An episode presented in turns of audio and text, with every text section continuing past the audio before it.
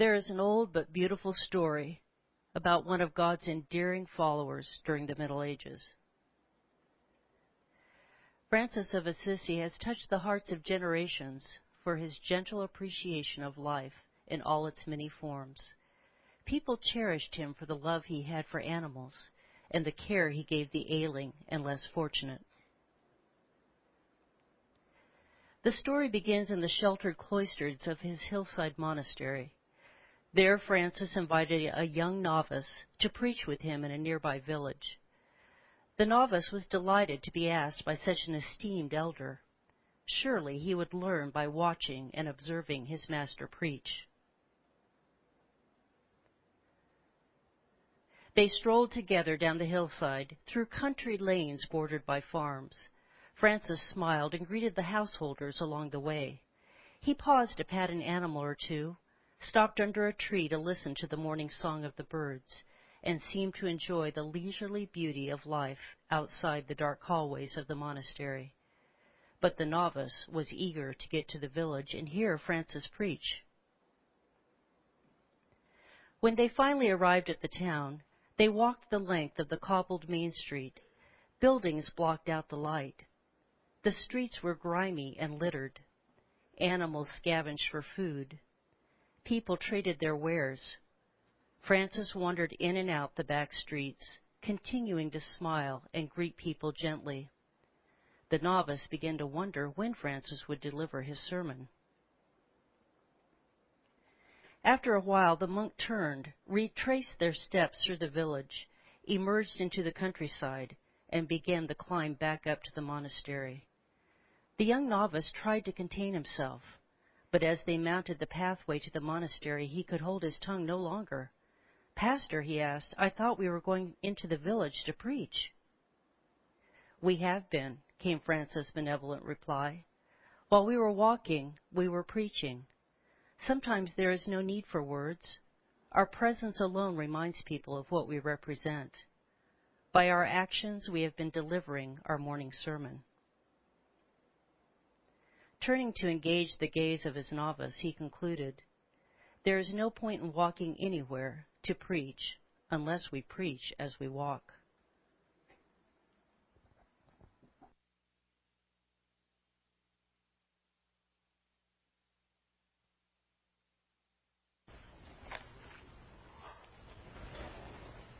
I think I've heard that voice before. That was my wife, for those of you who know. When I was a young pastor back in Indiana, um, we were always, um, every year, we had to go and prepare for camp meeting, which was always in June, which seemed to be the hottest month of the year. And we ministers had to go maybe a week or a week and a half early for what they called camp pitch because we had to prepare the campground. And we would go and we'd uh, put up these tents and we'd prepare everything. And uh, um, one day, I was riding in the back of a truck with a bunch of other pastors, and we had a load full of these iron cots. And these iron cots would go into the tents for people to sleep during camp meeting. And all of us were just kind of taking a cot and throwing it at the entrance to the tent. And then moving on to the next tent, throwing it off. But I noticed one man, name is Glenn. He'd get off the truck, he'd go to the tent, He'd drag that bed in, and these were iron cots. And he'd set those cots up.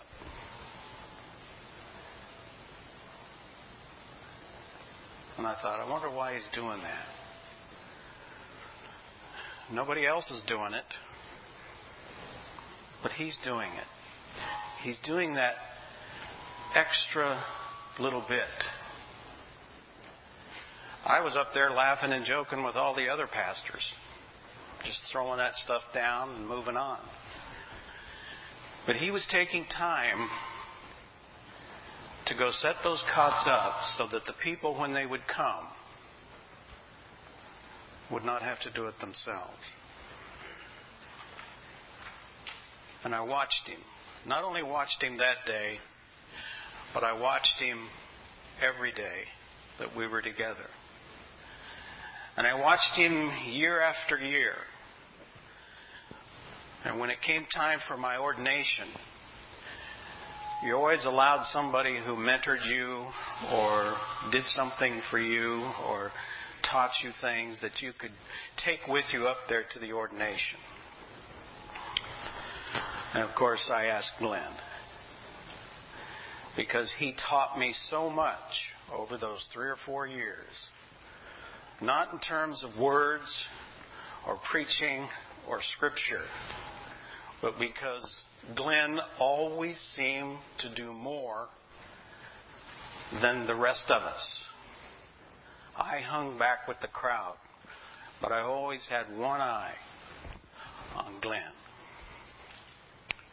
Jesus said in our scripture today, By their fruit you shall recognize them. By their fruit. He said, You'll recognize them by their works, their actions, and their behaviors as testifying to who the true and genuine children of God are through their works. And those who are the impostors, the phonies, the mere profession of those who profess to be his children. Those who draw close to God with their lips but not with their heart. It's the fruits that's going to tell the difference. Maybe even those who come to church, but maybe their heart isn't here. They draw close with their lips, but their heart is far from them. Those who have joined the church, but have not joined Christ. That is why Jesus said in the text towards the end, He says, I never knew you. I never knew you. Your life was only a facade. You were never transformed. You just look good on the outside. And Jesus here is referring about the judgment, and he says, at the judgment, those people who are impostors are going to be turned away because of their behavior, because of their works. Now, when we talk about works,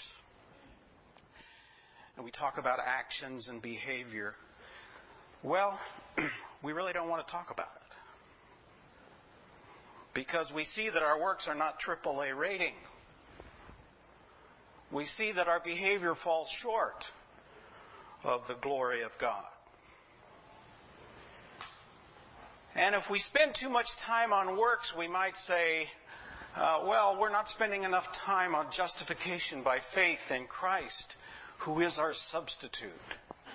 And so we kind of stay away from that. And then we start getting really concerned about our works when we read texts like this. And this is in Romans 2:13. It says, "For it is not those who hear the law who are righteous in God's sight, but it is those who obey the law that will be declared righteous. That's what Paul says. He also says in Romans 2 5 through 8, he says, But because of your stubbornness and your unrepentant heart, you are storing up wrath against yourself for the day of God's wrath when his righteous judgment will be revealed. God will give to each person according to what he has done. Preacher, don't talk to me about my works. To those who by persistence in doing good seek glory, honor, and immortality, he will give eternal life. For those who are self seeking, who reject the truth and follow evil, there will be wrath and anger. We don't preach on that too much.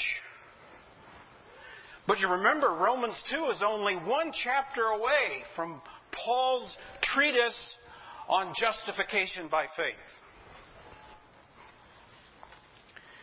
And then comes this verse or these set of verses.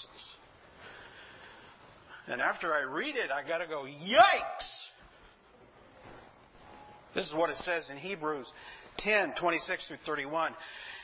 If we deliberately keep on sinning after we have received the knowledge of the truth, no sacrifice for sins is left. You want me to stop there? I'm not. But only a fearful expectation of judgment and of raging fire that will consume the enemies of God. That really encourages you, doesn't it? Anyone who rejected the law of Moses died without mercy on the testimony of two or three witnesses. How much more severely do you think a man deserves to be punished who has trampled the Son of God underfoot, who has treated as an unholy thing the blood of the covenant that sanctified him, and who has insulted the Spirit of grace? For we know him who said, It's mine to avenge, I will repay and again, the Lord will judge his people. It is a dreadful thing to fall into the hands of the living God. Yikes! Again. I don't want to hear about that. I don't want to hear about that at all. Because that can plunge us into a deep concern and depression to the point of giving the whole thing up because I can't handle it. And many have done that. But if it's true that we are judged by works, then it's incumbent upon us to know what in the world God is talking about. When the Bible says we are saved by grace, but judged by our works, that's the issue today before us. The issue I present to you today is how do I go from bad fruit to good fruit? Do I try it on my own? Do I do it myself? Do I white knuckle it? How do I obtain works?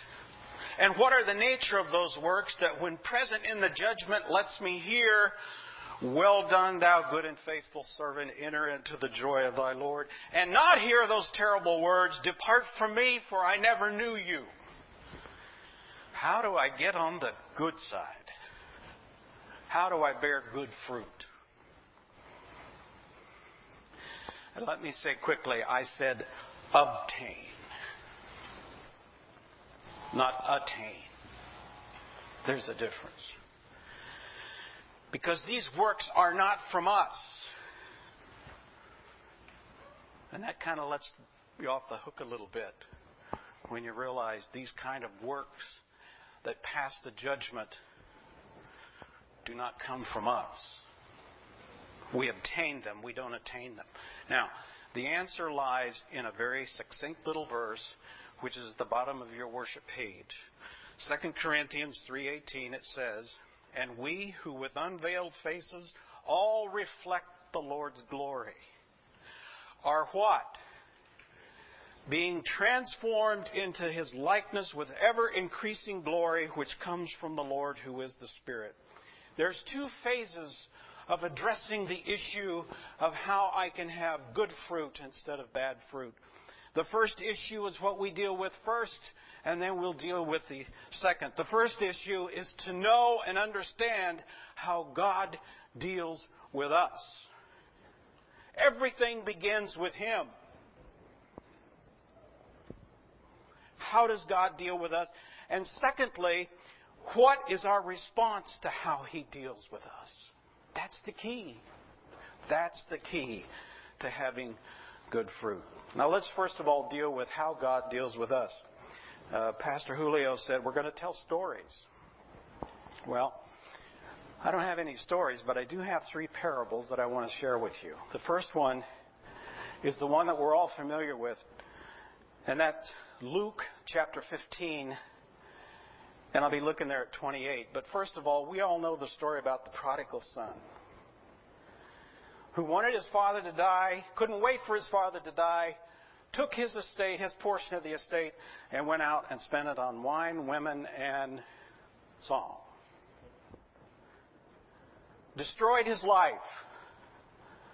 Ended up in a pigsty. And said to himself, Being a servant in my father's house is better than this. I'm going to head back home. And then you know the story, right? He wasted his life. The father must have been standing there at the gate every day looking on the horizon to see if he could see his son. And as soon as he recognized the silhouette of his son, what does he do? He comes running after him and falls upon his neck and kisses him. And we say, that's a beautiful story. I like that story. But not everybody liked the story. And we pick it up in verse 28 where it says, The older brother became angry and refused to go in. So his father went out and pleaded with him. But he answered his father, Look, listen to me. All these years I've been slaving for you, and I never disobeyed your orders or your rules. You never gave me even a young goat so that I could celebrate with my friends. But when this son, this wasteful son, comes home who's blown his life, he's squandered all the property with prostitutes, you're going to kill the fattened calf? Now you got to ask yourself, was that fair?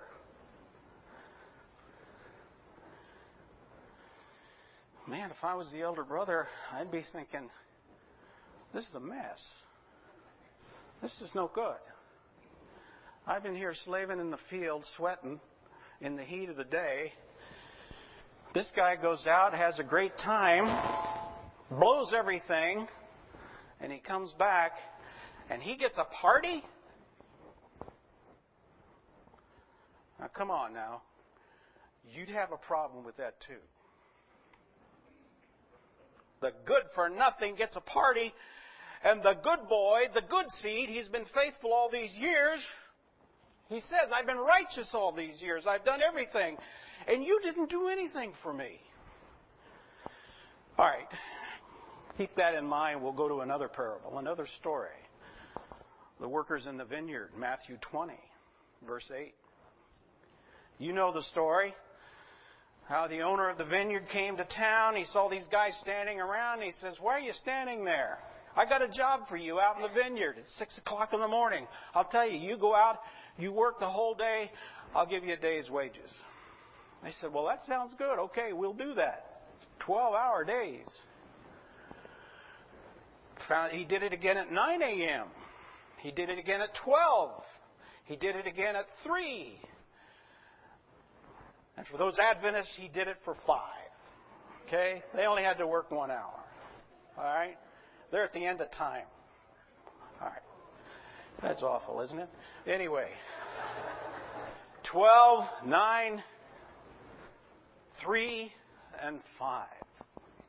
And everybody agreed. Yeah, this is great. We'll do it. Well, notice verse 8. When evening came, the owner of the vineyard said to his foreman, Call the workers and pay them their wages.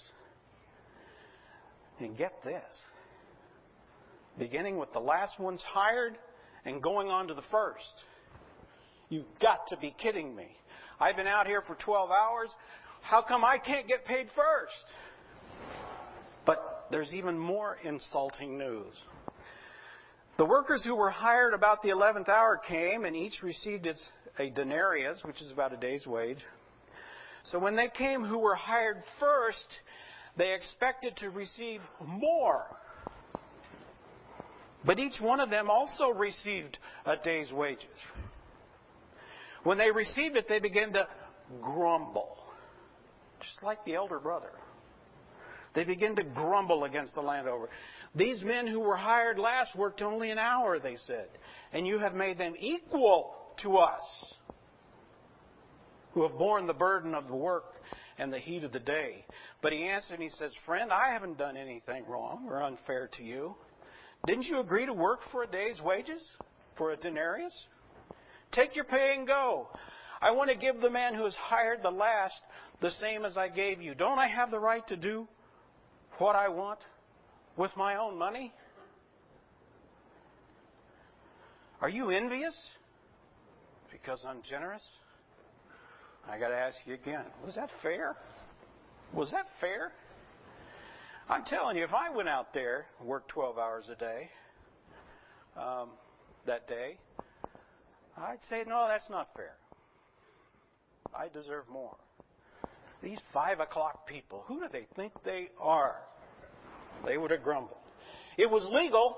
They had a contract. Said, I'll work 12 hours for a day. The five o'clock people said, We'll work an hour for a day's wages. And people grumbled. Now, Christ is describing something that is difficult for us to grasp. It's counterintuitive.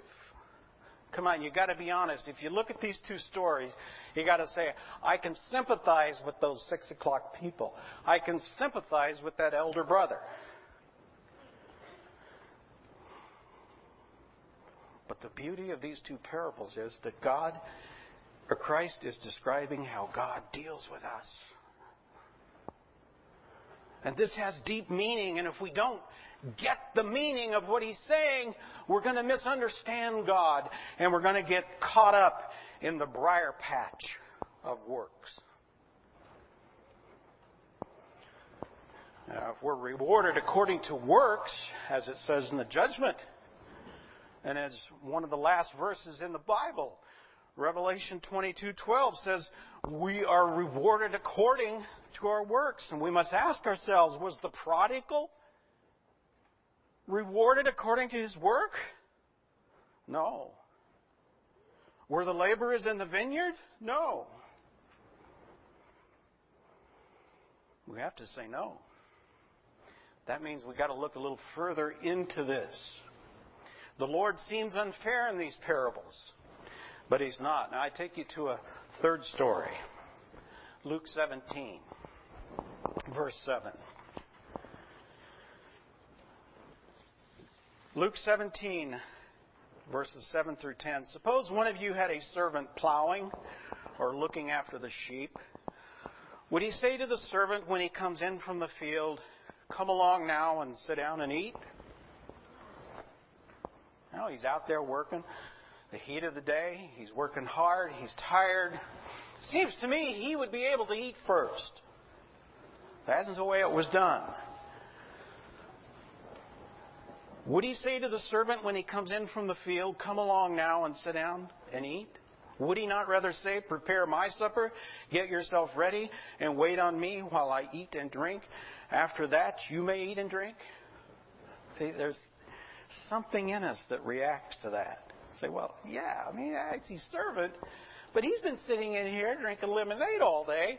I've been out here working hard, and I can't even sit down and eat and drink until this lazy bum gets fed first. We say, I don't like that. Jesus continues. Would he thank the servant because he did what he was told to do? So you also, Jesus said, when you've done everything you were told to do, you should say, We are unworthy servants. We have only done our duty.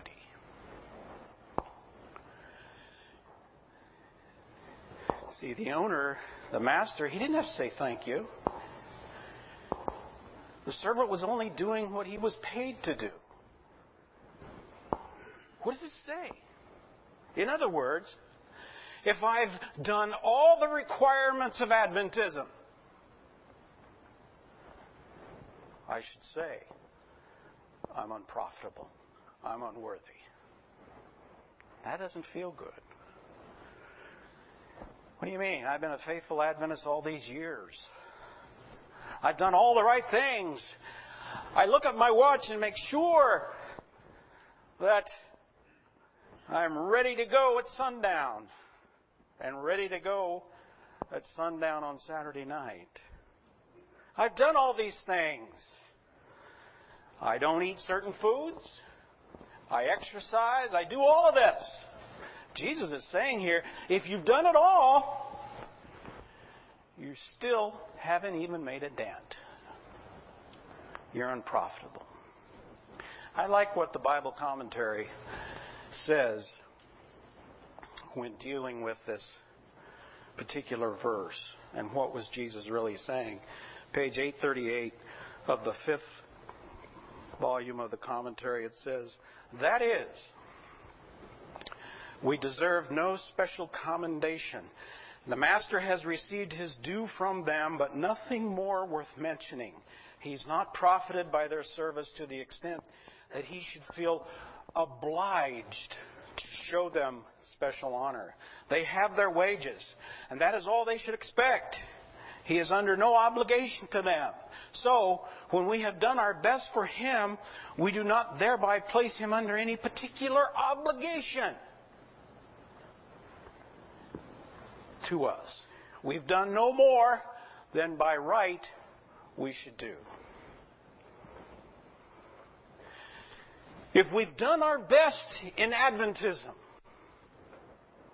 we still do not obligate God to save us. The question in these parables is this Is God indebted to us, or are we to Him? Do you serve God expecting Him to pay you because He's obligated to you or to make Him obligated to you? Now, if in my mind I think that He is obligated to us, then He should pay us, right? Isn't that what the laborers were saying? Pay me a fair wage. Isn't that what the elder brother was saying? Look at all that I've done. Father, you're obligated to us. But if that's true, here comes another yikes. Because if that's true, and I ask God to pay me and give me my wages for all the good that I've done, what does that mean? The wages of sin is what? Death.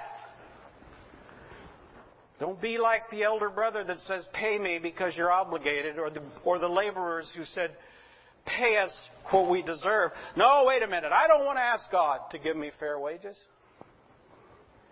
I don't want Him to treat me according to what I've earned or what I deserve.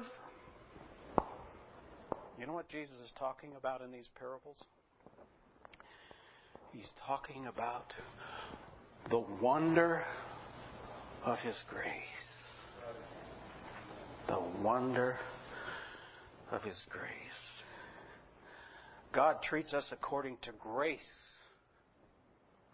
and not according to merits or works. And the New Testament attaches a special significance to this idea of grace. It's not merely God's unmerited favor to those who don't deserve it. It is His unlimited, all inclusive, transforming love towards sinful mankind. It is not merely God's mercy and willingness to forgive. It's an active, energizing, transforming power to save. This is New Testament grace because it can fill a person, it can be given, it's all sufficient, it reigns, it teaches, it establishes the heart. This grace is the great element of His saving power. That's what Paul was talking about in Corinthians. Christ gave His life to make it possible for man to be restored to the image of God. It is the power of His grace that draws people together in obedience to the truth. Now, if this is true, and it is, how do we respond to that?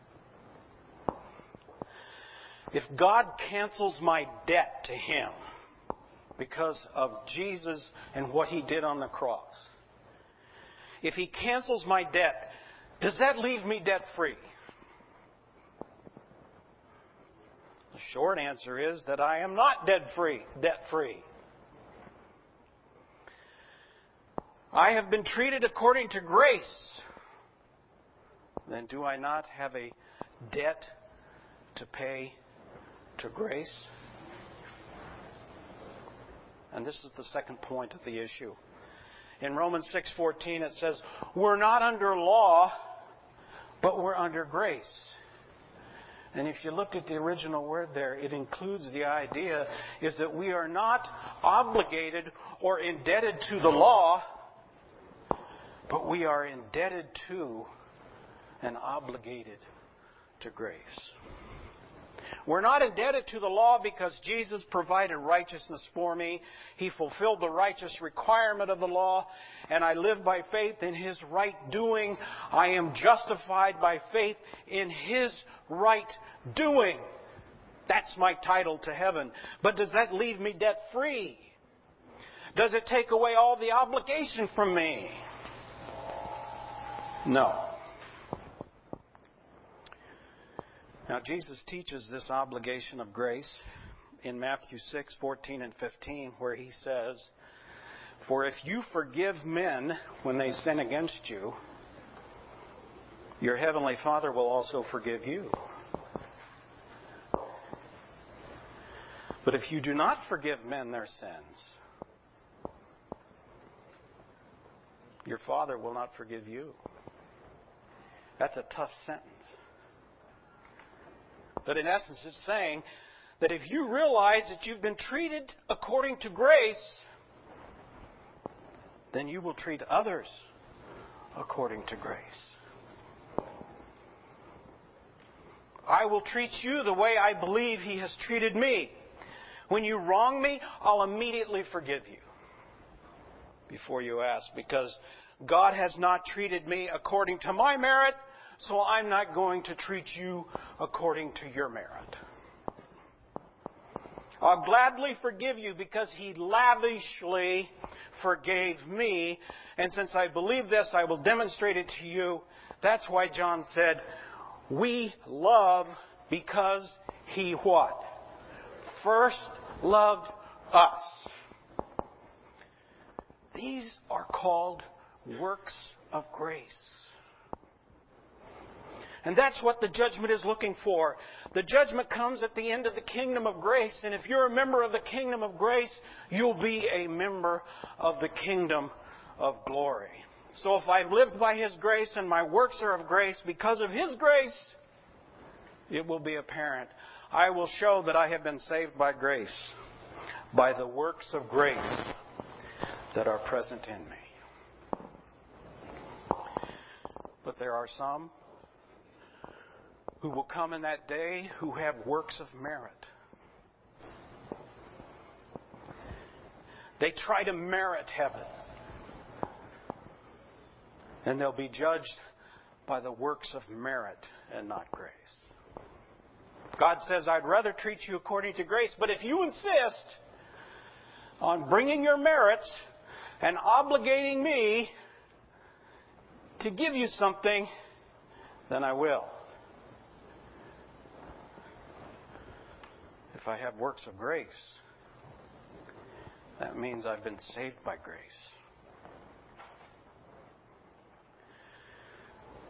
But if I have works of merit, I'll be treated according to merit. And that's the problem with the Lord, Lord people. Lord, Lord, didn't we do all of these wonderful things? And he says, You didn't understand my grace. Go away. I don't know you. And that's the difference between the prodigal and the brother. The prodigal who did nothing right got the party. His brother didn't because the prodigal glimpsed his father's grace. Now, Jesus illustrates this obligation of grace in the familiar story of the debtor who came to the king. The king was going to settle accounts, and this debtor owed millions of dollars worth of debt, and there was no way he could pay it. So he begged for mercy. He said, Forgive me, or I'll do what I can. And the king showed great compassion and he said, Ah, forget about it. Go out, and be free. You know, when you cancel a debt, somebody pays for it. God sent His Son to pay for that debt. Well, what happens? Well, the debtor goes out. He sees somebody else that owes him just a tiny little bit of money. Not very much. He says, Pay me. Guy said, I can't. There's no way. I'll get it as soon as I can. And what did this debtor do? He takes him by the neck and starts to choke him. He says, Give it to me. Give it to me. Or I'll throw you in prison. And be careful of your friends, because when the friends saw what the debtor did, they go back to the king and said, You know, you remember that time when you did this? Well, he did this to somebody else. So they brought him back. And this is what he said You wicked servant. I canceled all that debt of yours because you begged me to. Shouldn't you have had mercy on your fellow servant just as I had on you? And the rest of the story is that he was thrown in prison, and Jesus says, This is how my heavenly Father will treat each of you unless you forgive your brother from your heart. Blessed are the merciful, for they shall what? Obtain mercy. As severe as this is, the king was asking, Why do you abuse your own flesh and blood? Why is it do you demand payment when I did not demand it from you? Why are you so dictatorial and exacting when I've been so kind and merciful to you? Why is your heart so hardened when you can't respond to millions of dollars worth of love and forgiveness? Why doesn't love come out of you when I've given you so much? The Lord has no pleasure in the death of the wicked, and that's why He is long suffering and manifests grace by the millions of dollars worth where sin abounds, what? Grace does much more abound. Essentially, God is saying to us today, since I have been so gracious to you, you now have a debt that you can pay. I paid the debt to the law. You have faith in me. You have eternal life. But now you still have a debt to pay to grace. Be gracious unto others who are wholly undeserving, like you. The Lord is looking for our works to see how much I believe in His grace. If my works are kindness when you're not kind to me, when my works are patient when you're not patient with me. When my works are understanding when you don't understand me. When my works are compassion when you're not compassionate to me. When I have a heart melted with love and grace for sinners, then I can hear the great statement, Come, ye blessed of my Father, and inherit the kingdom prepared for you. But when he doesn't find these works, when it's, Lord, Lord, haven't we done all these wonderful works? He says, I don't know you. Go away. The prodigal's elder brother says, I've worked all these years. Treat me according to what I deserve. And the father says, I am. You'll get your wages, but you'll get no feast he really didn't know his father. The prodigal, the good for nothing, he knew his father and his grace. And he says, Father, I've sinned. I have nothing to bring to the table. I'm nothing. The father hugs him, gives him a kiss, puts a robe on him, gives him a signet ring of authority, and then has a party. That's how God treats us. He gives us a robe. He cleans us and He calls all heaven for a big party. Because we've responded to His grace grace abounding.